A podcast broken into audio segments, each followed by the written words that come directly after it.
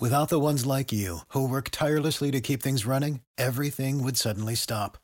Hospitals, factories, schools, and power plants, they all depend on you. No matter the weather, emergency, or time of day, you're the ones who get it done. At Granger, we're here for you with professional grade industrial supplies. Count on real time product availability and fast delivery. Call clickgranger.com or just stop by. Granger for the ones who get it done. Spider-Man riceverà le chiavi della città. Ha salvato la figlia del capo della polizia. Sai, ragazzo, io credo che una persona la fa la differenza. Ne sono convinto.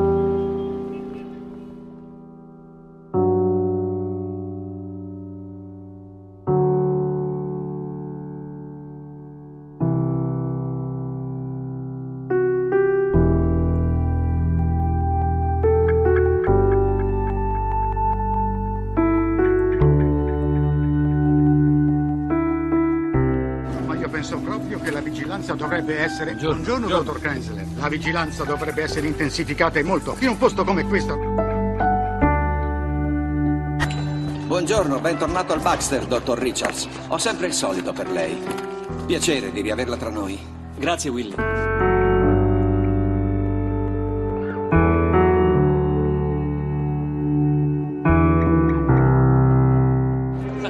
Il suo invito, signore? Dovrei essere in quella lista. Ah, il nome? Stan Lee. Sì, senz'altro, come No, no, Certo, sul serio, io sono Stan Lee, Prego, sul prego.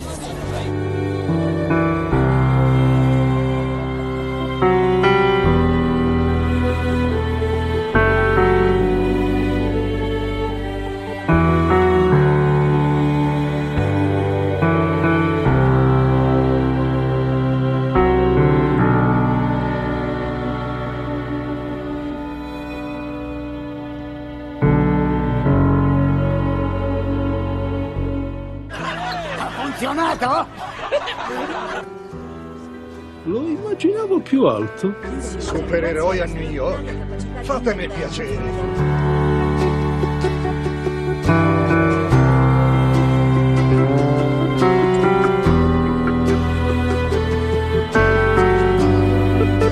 Posso riavere la mia scarpa?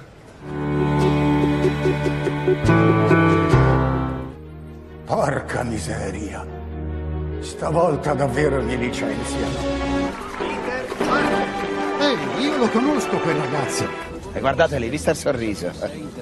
Dov'è tua moglie, vecchio bacucco? Prevertito che non sei altro, eh? Fatto per uomini normali. Ah, nemmeno lo sbarco in Normandia, biondino. Smettila di spaventarci. Avanti. Va bene.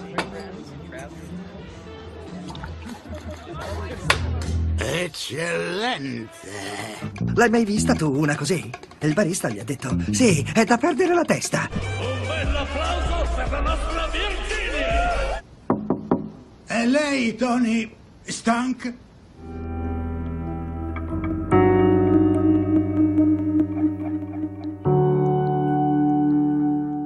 Troppo divertente.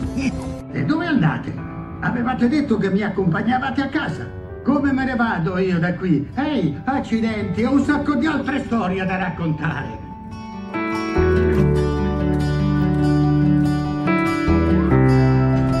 Non ti muovere.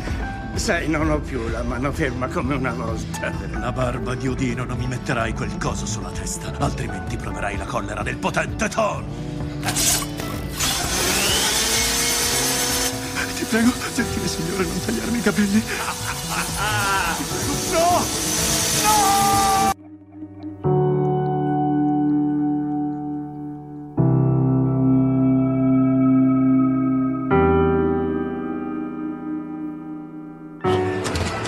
Si può sapere che vi prende? Non avete mai visto una nave spaziale?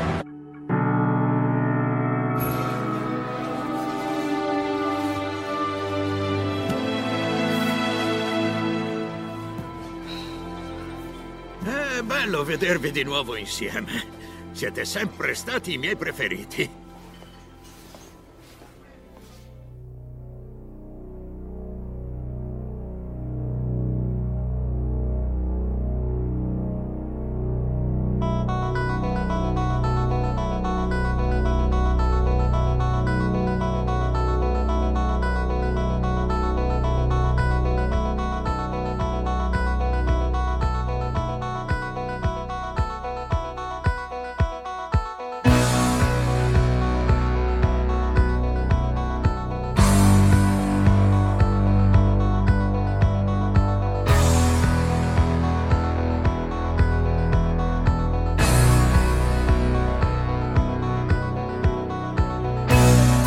Correva l'anno 1970 e il vostro Silent Prof era ricoverato in ospedale, non per una delle ricorrenti sessioni di rigenerazione, ma per una banalissima operazione d'appendicite. E risvegliatomi dall'anestesia, beh, forse il giorno dopo, trovai sul comodino a fianco al mio letto un fumetto che era stato lasciato lì, come poi mi dissero, da mia nonna o da mia mamma.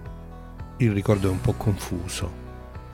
Era un fumetto dell'editoriale Corno, casa editrice che non avevo mai sentito nominare e che ho poi scoperto essere nata nel mio stesso anno di nascita, il 1960, e che all'epoca fu molto famosa perché è stata quella che ha portato in Italia i personaggi della Marvel, oltre ovviamente ad essere famosissima per altre versioni fumettistiche di eroi famosi come Alan Ford, per esempio. Ebbene, sfogliai quel fumetto, avevo dieci anni, e fu amore a prima vista. E così convidi comparire negli editoriali, negli articoli, nei titoli di testa dei fumetti pubblicati su questa edizione italiana di Devil il nome di Stan Lee. E la cosa che mi colpì assai è che nel fumetto di Devil c'era anche un fumetto di chiara ispirazione fantascientifica, che era quello intitolato a Silver Surfer, il surfer d'argento.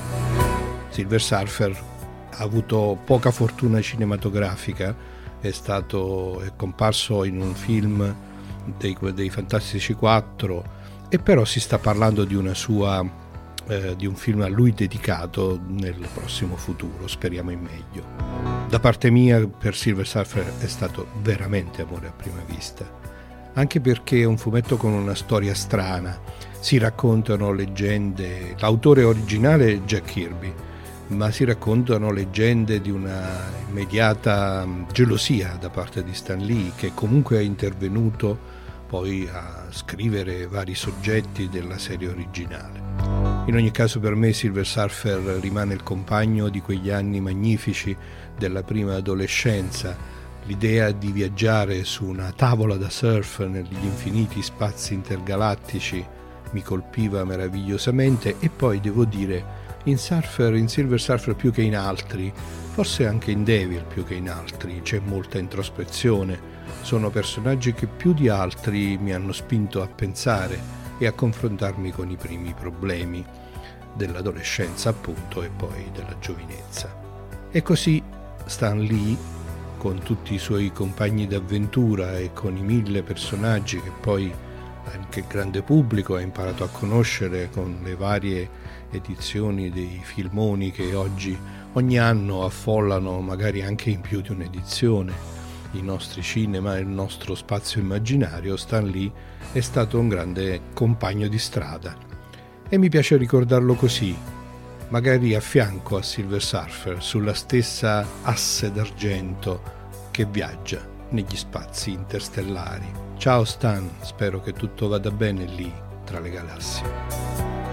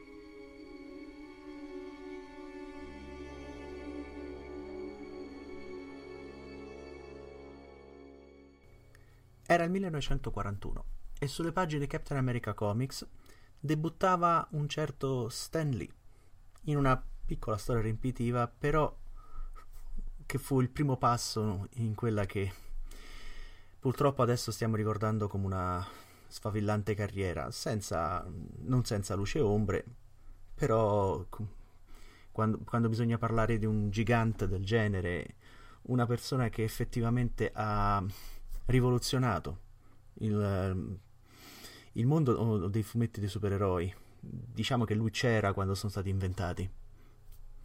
Sì, era, era del 22, però uno che già eh, lavorava alla Timely nel 39. La Timely è quella che in seguito diven- divenne la Marvel Comics. Beh, all'epoca Stan Lee aveva poco, poco più di che 19 anni però già si era buttato a fare un, nel, nella scrittura dei fumetti. O meglio di quella strana cosa che erano i fumetti all'epoca un genere considerato ancor, ancora meno che oggi sotto certi aspetti. Beh provò si buttò. And- e mentre lavorava alla Timely assorbì tutto quello che c'era da assorbire, anche perché avendo a che fare con personaggi tipo Joe Simon e Jack Kirby, che già all'epoca avevano ideato Captain America, imparò tutto quello che c'era da imparare, ovvero come si gestisce una storia, come si monta un, la, narra- la narrativa per immagini, creando in involucro quello che sarebbe diventato in seguito noto come il metodo Marvel, che in realtà già esisteva, solo che Stan Lee lo acquisì, lo comprese e lo estese per velocizzare le produzioni. In soldoni si trattava di delineare un canovaccio di storia, dare in pasto al disegnatore un, diciamo, una sovrastruttura di come doveva essere, il disegnatore preparava tutte le tavole, dopodiché lo sceneggiatore tornava e aggiungeva i testi definitivi. Era una maniera per velocizzare estremamente la produzione. Infatti a metà degli anni 60 uh, Stan Lee era in grado di gestire agevolmente anche cinque testate senza grossi problemi. Certo, anche aiutato da quel mostro che era Jack Kirby, che quanto a velocità di lavorazione rimane ancora imbattuto, ma forse qualche giapponese ancora è, è, è veloce eh, allo stesso modo, però non divaghiamo. Siamo qui a ricordare il signor Stanley Martin Lieber, Stan Lee che anche chi non era magari fan della Marvel, eh, ma io sempre, ho sempre adorato i Fantasy 4 e, e Spider-Man, che erano effettivamente la, forse le sue creature più pregiate. In particolar modo i Fantastici 4 sono stati proprio la nascita vera della Marvel.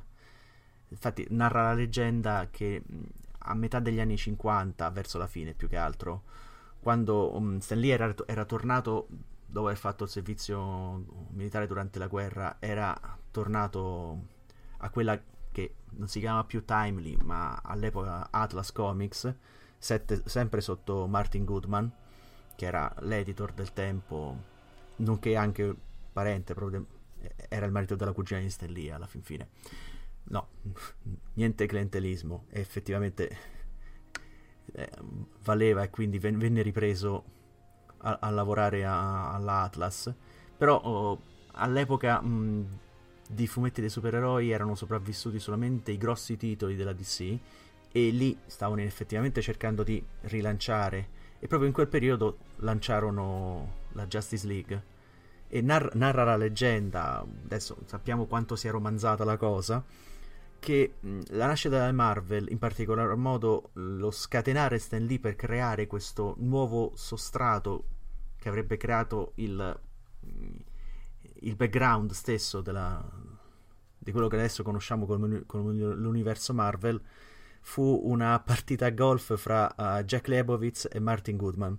Jack Lebowitz all'epoca era il, l'editor uh, in capo della DC e nar- narra la leggenda che Goodman stracciò spudoratamente Lebowitz a golf, ma Lebowitz pagò pegno, avevano fatto una piccola scommessa senza grossi problemi. A che eh, Goodman chiese perché comunque dice ma, ma come hai perso eppure...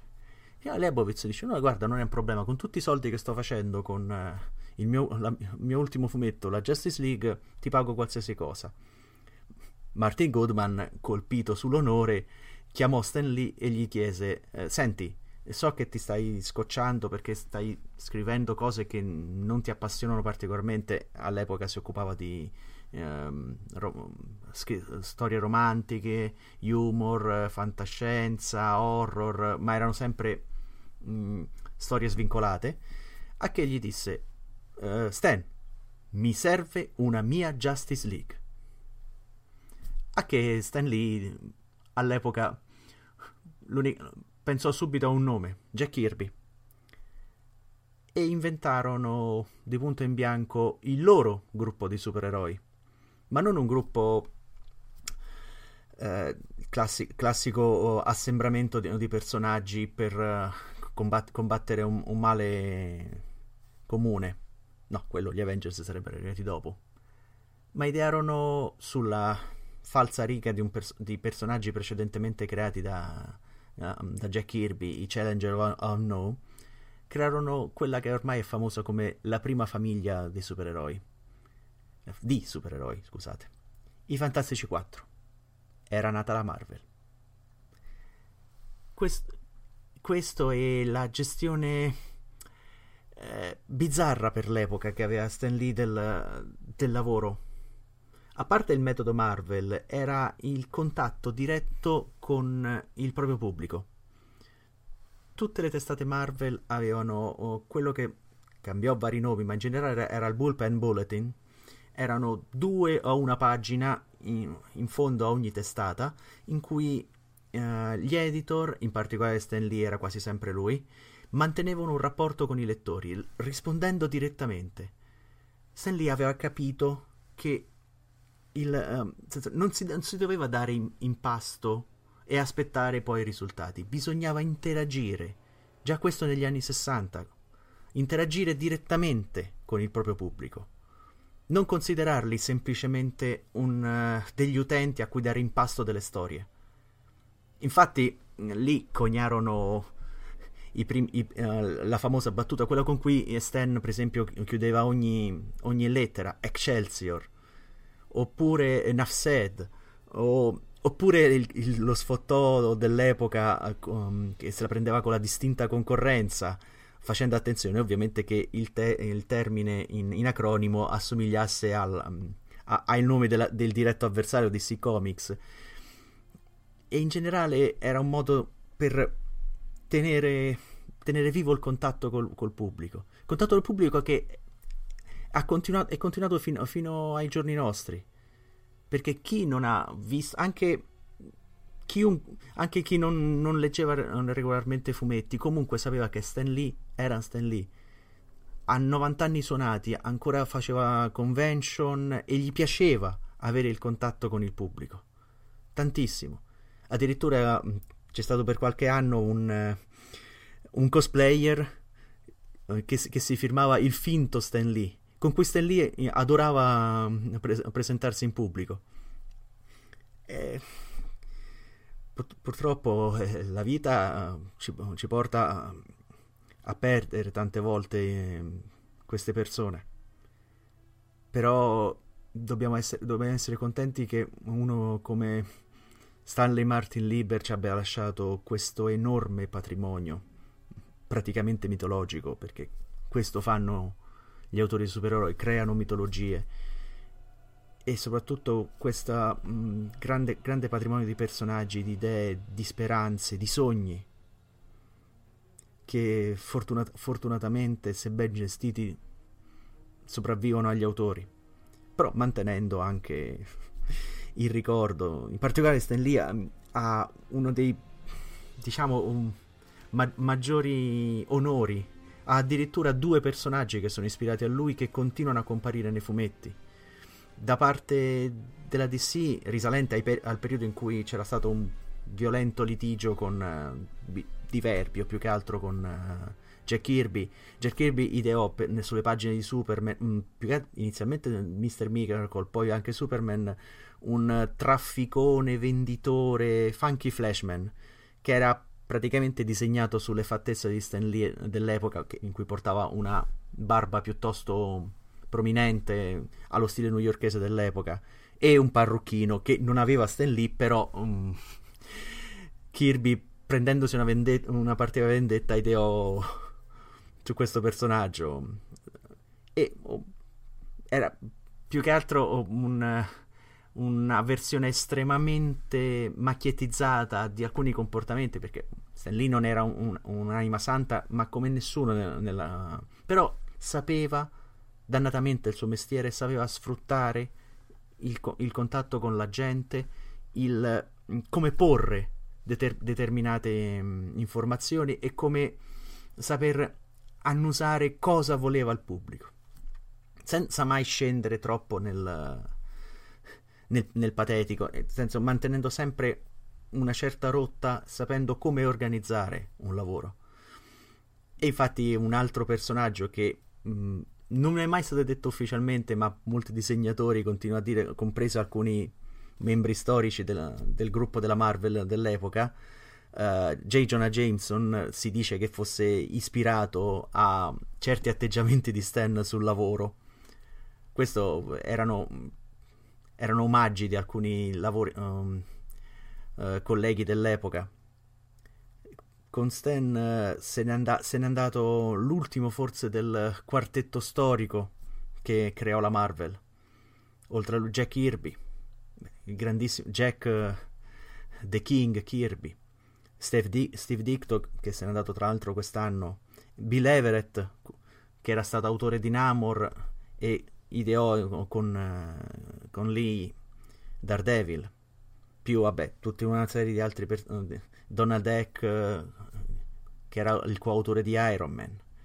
Questo gruppo di persone che eroicamente, con pochissimi mezzi e ancora meno tempo, perché considerate che quasi tutte le testate che uscivano all'epoca quando lanciarono la Marvel, uh, Fantastic Four, uh, Spider-Man, eh, sì, The Amazing Spider-Man ovviamente, um, Daredevil, um, gli X-Men, senso, erano quasi tutti disegnati o da, o da um, Dicto o da, da, Kirby. Il resto, no, no, anche Everett in effetti era, era, un disegnatore, però comunque il grosso del lavoro lo faceva Kirby e ancora più grosso do, era quello che, il carico di, di lavoro di Stan Lee, che man mano pagina dopo pagina stava iniziando a creare la base dell'universo Marvel, l'universo condiviso. Mm, probabilmente mi sto incartando e mi scuso con, con, con il pubblico, però mm, dover mm, parlare di una, un artista grande come Stan Lee è, è, è dura oggettivamente. E questo, questo era giusto per poterlo ricordare, per capire mm, che, gra- che, grande artista, perché l'uomo, tranne chi lo conosceva direttamente, non può parlarne.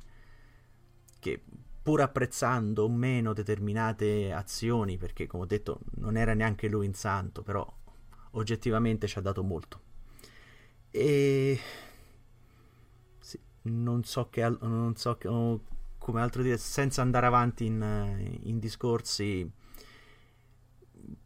direi che possiamo chiudere su il, uh, questo monologo su Stan the Man lì in un modo in, cu- in, cui chiedeva a lui regolarmente qualsiasi lettera, anche vergate a mano, perché rispondeva anche direttamente a mano ai, ai, suoi, ai suoi, lettori. Beh, mm, Stan, per Stan Lee, Excelsior.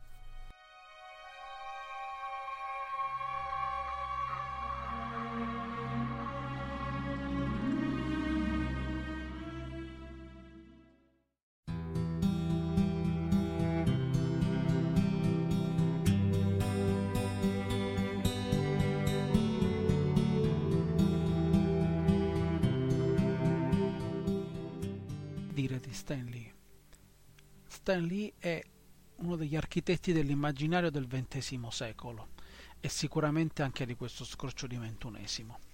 Come ha fatto a realizzare tutto ciò? Come ha fatto a diventare uno degli scrittori, degli artisti più rappresentativi, l'uomo il cui nome su un albo a fumetti era sinonimo di spettacolo di magnificenza, di emozione. Stan Lee presenta, era quell'introduzione che in tutti gli albi, quando ricordo da bambino leggevo gli albi corno, significava che era il marchio Marvel, era la garanzia che il prodotto, che il fumetto, che la storia aveva una certa impronta. Stan Lee è nato oh, 95 anni fa e ha vissuto una vita intensa che l'ha visto protagonista del fumetto già a 17 anni, quando nipote di Martin Goodman dell'Atlas, dell'Atlas Comics eh, si appunto, andò a bottega del fumetto e cambiò il nome. Stanley Lieber era il suo vero nome perché aveva l'ambizione di diventare un grande scrittore e non voleva che il suo nome venisse assimilato ai fumetti. Questo perché negli anni 50 eh, i fumetti erano, anzi prima ancora degli anni 50, fino agli anni 40, i fumetti erano considerati una cosa per bambini.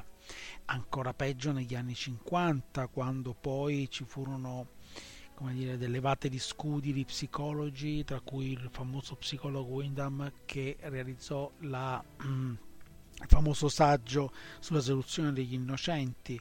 Quindi era un mestiere dell'intrattenitore, un mestiere che portava soldi, ma un mestiere esecrato ed esecrabile, secondo la vulgata. Stan Lee lavorò appunto per la casa editrice dello zio, ma mm, come un travè, come un impiegato del fumetto.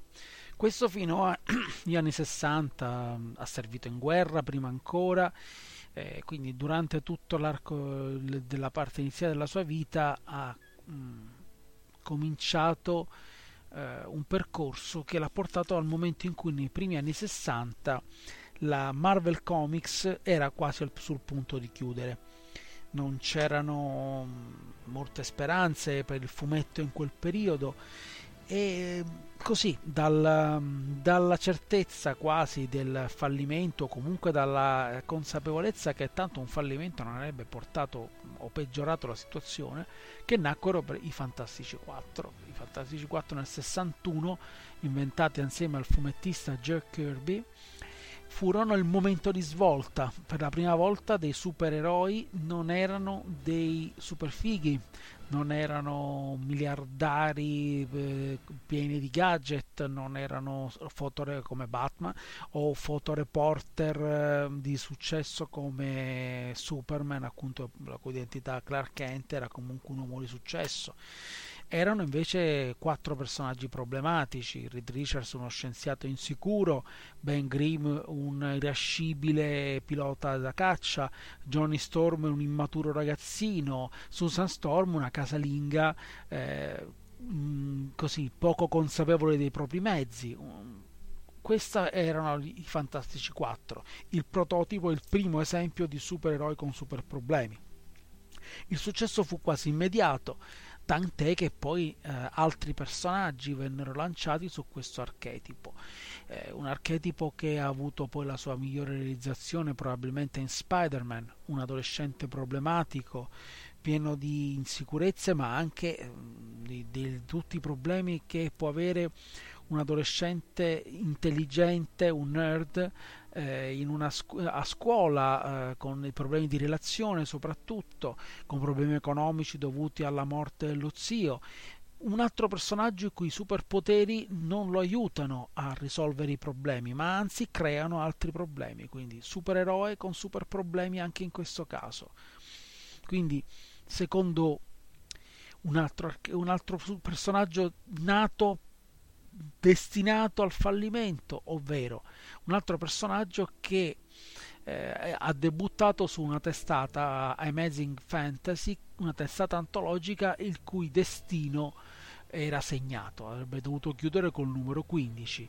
Quindi insieme a Ditko inventa con il contributo anche di Jack Kirby nella, per quanto riguarda il, il concept eh, grafico inventano Spider-Man ed è anche quello subito un successo successivamente ancora altri personaggi, gli X-Men, un gruppo di adolescenti con superpoteri eh, che appunto eh, unisce alla problematica della crescita adolescenziale, dei, dei, delle trasformazioni, il problema della paura del diverso che eh, serpeggiava nella società americana degli anni 60 quindi tanti personaggi, eh, il Thor un, che è una sorta di dio decaduto sicuramente, eh, tanti archetipi, tanti, tante sfumature del concetto di supereroe e di superproblema.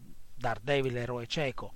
Quindi quella è la strategia che ha portato così eh, gradualmente al successo in Marvel Studios strategia, non sappiamo neanche se si può definire tale. Eh, lì è Company e tutti gli autori, Ditko, Bill Everett, Jack Kirby, lì, eh, tanti altri eh, che hanno lavorato con lui, team di scrittori, quando, lo stesso fratello Larry, Lieber per esempio, o poi successivamente Jerry Conway che editò non facilmente ma con grande successo la, la testata di Spider-Man. Eh, contribuirono tutto questo gruppo di persone al successo della Marvel sotto l'egida di Stan Lee, un uomo capace di vendersi, capace di eh, vendere bene l'immagine della Marvel, di se stesso, eh, in una maniera che altri difficilmente riuscivano a fare. Eh, il, era famoso i suoi editoriali con i suoi Excelsior, con i suoi saluti al pubblico, Nafsaid, il suo rapporto quindi diretto con i lettori o comunque che appariva tale, disponibile, Ehm, quasi fraterno nel rapporto con, uh, con, con, il lettore, i true believers come li chiamava, eh, mille modi, mille espressioni, mille, mille modi di dire che hanno portato la sua figura a essere l'emblema della Marvel. Quindi questo era per me Stan Lee, un personaggio che è andato oltre l'essere persona, ovviamente, per chi non l'ha conosciuto eh, quindi io posso parlare ovviamente dell'opera, non dell'uomo che eh, dicono essere una persona molto disponibile anche fino agli ultimi tempi. Quindi cos'altro pensare? Eh, il cosiddetto metodo Marvel, un'altra delle sue invenzioni o comunque delle invenzioni dovute probabilmente alla necessità di creare velocemente storie. Lui riuniva questo narra la leggenda, i suoi disegnatori nello studio, realizzava più o meno la storia così, raccontandola al disegnatore, questo tornava al, al tavolo da disegno, elaborava le 22-25 tavole della storia e Stan mette, apponeva i dialoghi. E questo era il cosiddetto metodo Marvel che portò quindi a molti albi, a molte storie eh, ideate velocemente. Un metodo che ha avuto un apporto creativo fondamentale dei disegnatori, un apporto che forse è stato riconosciuto meno rispetto a quello dei, dei autori del, eh, de, de, dei testi, ma che negli ultimi anni ormai è, è acclarato ed è considerato eh, fondamentale. Però eh, rimane in, innegabile che la fama, la capacità di, di bucare del personaggio lì abbia contribuito sin agli ultimi tempi perché è innegabile il progetto dei Marvel Studios non ha direttamente la sua egida ma le, i cameo dei film hanno reso la sua figura eh, grande e famosa al grande pubblico eh, una, un marchio di fabbrica che ha voluto apporre a posto in ogni film, è diventato persino personaggio di un videogioco dell'uovo ragno, quindi irrinunciabile anche per le ultime eh, emanazioni mediatiche della, della, Marvel, irrinunciabile ma eh, purtroppo adesso eh, vedremo gli ultimi cameo, dopodiché basta, sarà probabilmente i, i, cameo, i prossimi cameo evocheranno la sua figura in un'altra maniera, in un'altra forma, non con diretto, la sua diretta partecipazione. E questo è quanto penso di Stan Lee e il contributo che ha dato al nostro immaginario, un contributo che gli sopravviverà e sopravviverà in eterno. Grazie Stan. Excelsior.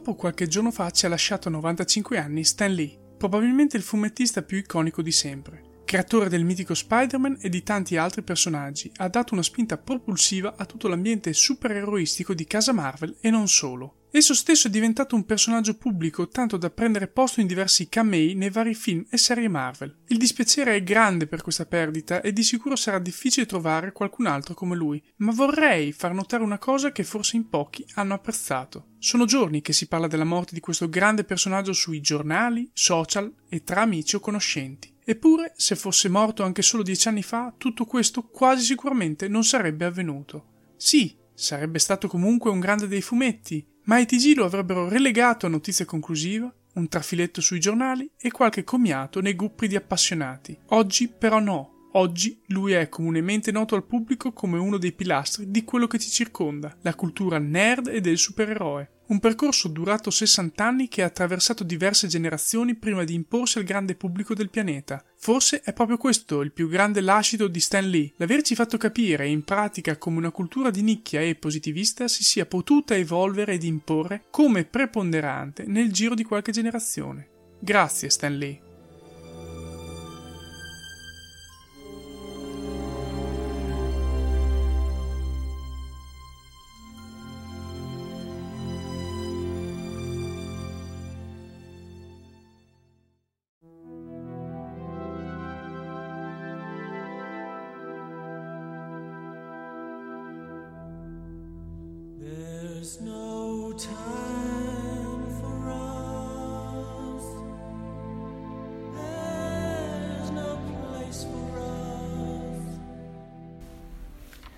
12 novembre 2018 se n'è andato Stan Lee, nato Stanley Martin Lieber il 28 dicembre 1922. Nonostante la veneranda età di 95 anni, la notizia della sua dipartita ha colto tutti di sorpresa, perché per gli appassionati di fumetti in generale e per quelli di comics supereroistici in particolare, Stan Lee era considerato ormai una sorta di Highlander, un immortale, abituati come eravamo a vederlo apparire in un cameo in ogni film con protagonista un personaggio dell'universo Marvel, e negli ultimi anni sono stati davvero tanti, oppure presenziare a qualche convention in giro per gli Stati Uniti. È vero che gli ultimi anni non sono stati facili per Stan Lee. Dal 2012 le sue condizioni di salute sono peggiorate costringendolo a numerosi ricoveri in ospedale. Nel 2017 ha perso Joan, la moglie che gli è stata accanto tutta la vita.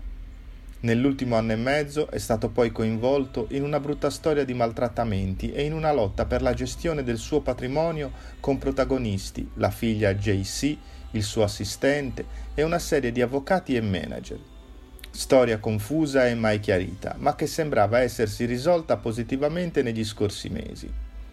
Tuttavia, l'immagine pubblica di Stan The Man Lee è sempre stata quella sorridente che gli appassionati hanno conosciuto fin dagli esordi dei fumetti della Marvel all'inizio degli anni 60.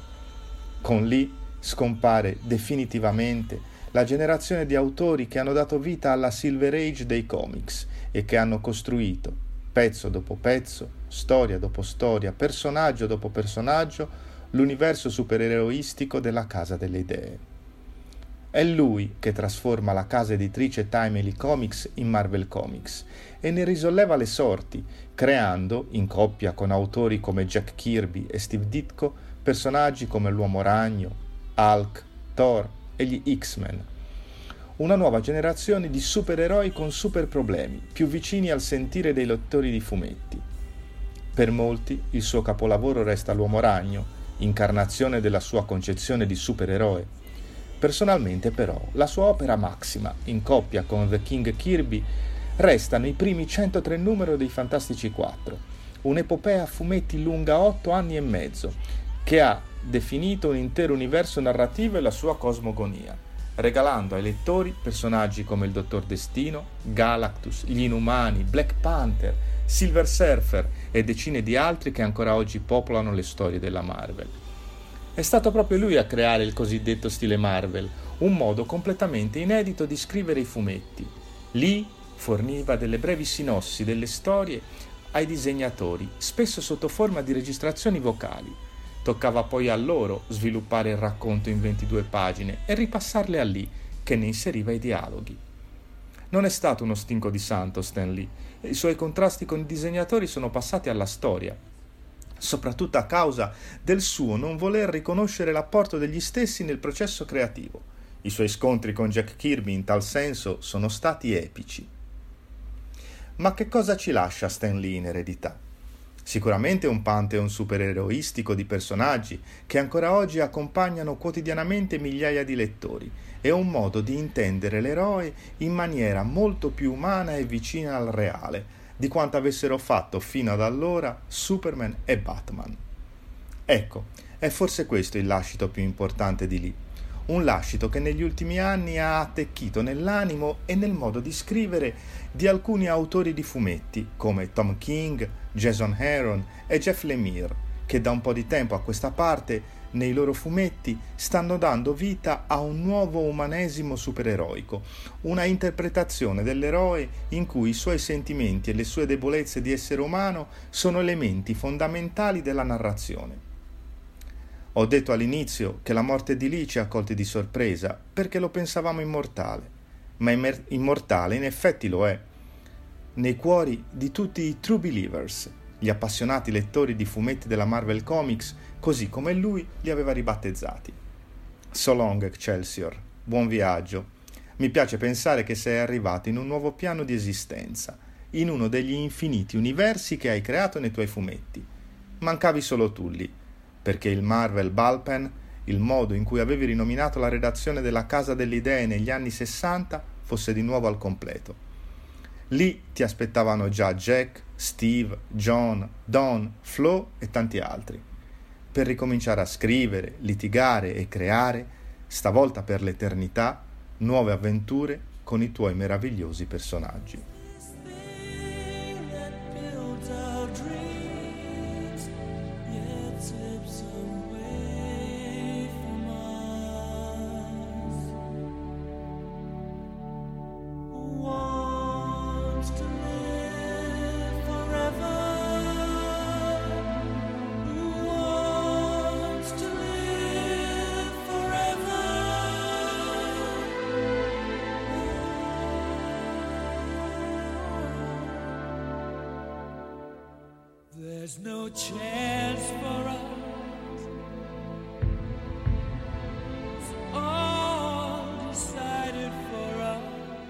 Avete ascoltato Fantascientificast, podcast di fantascienza e cronache dalla galassia. Da un'idea originale di Paolo Bianchi e Omer Serafini, con il contributo cibernetico del Cylon Prof Massimo De Santo e la partecipazione straordinaria di Elisa Elena Carollo. Potete seguirci ed interagire con noi sul nostro sito fantascientificast.it, su Facebook alla pagina Fantascientificast, su Twitter sul profilo Chiocciola Fantascicast, sul nostro canale telegramati.me barra Fantascientificast, sulla nostra community telegramati.me barra FSC Community. Se siete particolarmente timidi potete utilizzare la vecchia, cara e affidabile posta elettronica, scrivendoci all'indirizzo redazione chiocciolafantascientificast.it. Tutte le puntate sono disponibili sul nostro sito, su Apple iTunes, su Spotify e su Podbean all'indirizzo podcast.fantascientificast.it. Se volete potete lasciarci una valutazione a 5 stelle su Apple iTunes ed offrirci una birra romulana o un gotto esplosivo pangalattico sostenendoci tramite una donazione PayPal o Patreon utilizzando gli appositi pulsanti sul nostro sito. Fantascientificast è una produzione amatoriale, non si intende infrangere alcun copyright, i cui diritti appartengono ai rispettivi detentori. Autorizzazione SIAE 56125359. Nessun byte e nessun tribolo sono stati maltrattati durante la produzione di questo podcast. L'equipaggio di Fantascientificast vi augura lunga vita e prosperità e vi dà appuntamento alla prossima puntata lungo la rotta di Kessel.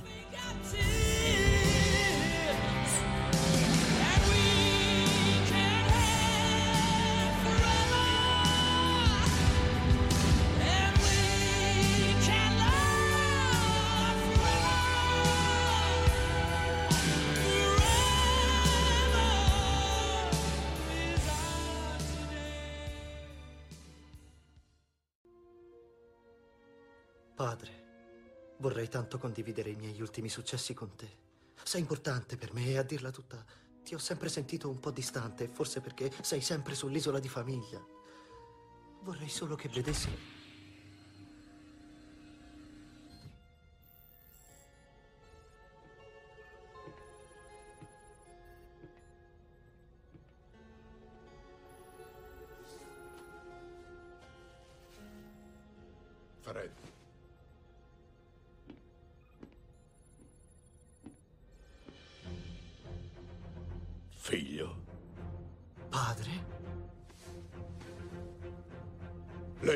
indosso in un verso, poi nell'altro verso.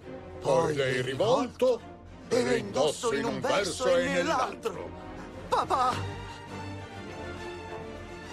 Abbiamo molte cose da raccontarci.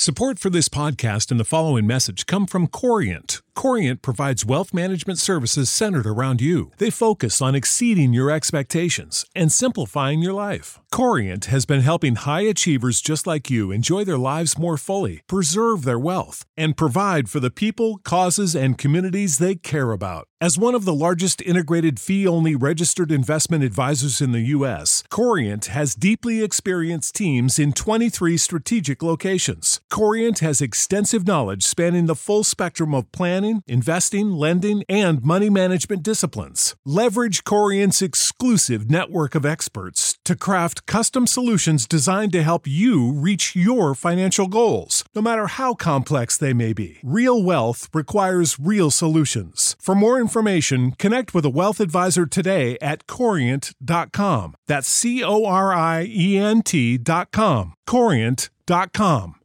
Save big on brunch for mom, all in the Kroger app. Get 16 ounce packs of flavorful Angus 90% lean ground sirloin for $4.99 each with a digital coupon. Then buy two get two free on 12 packs of delicious Coca Cola, Pepsi, or 7UP, all with your card. Shop these deals at your local Kroger today or tap the screen now to download the Kroger app to save big today. Kroger, fresh for everyone. Prices and product availability subject to change. Restrictions apply. See site for details.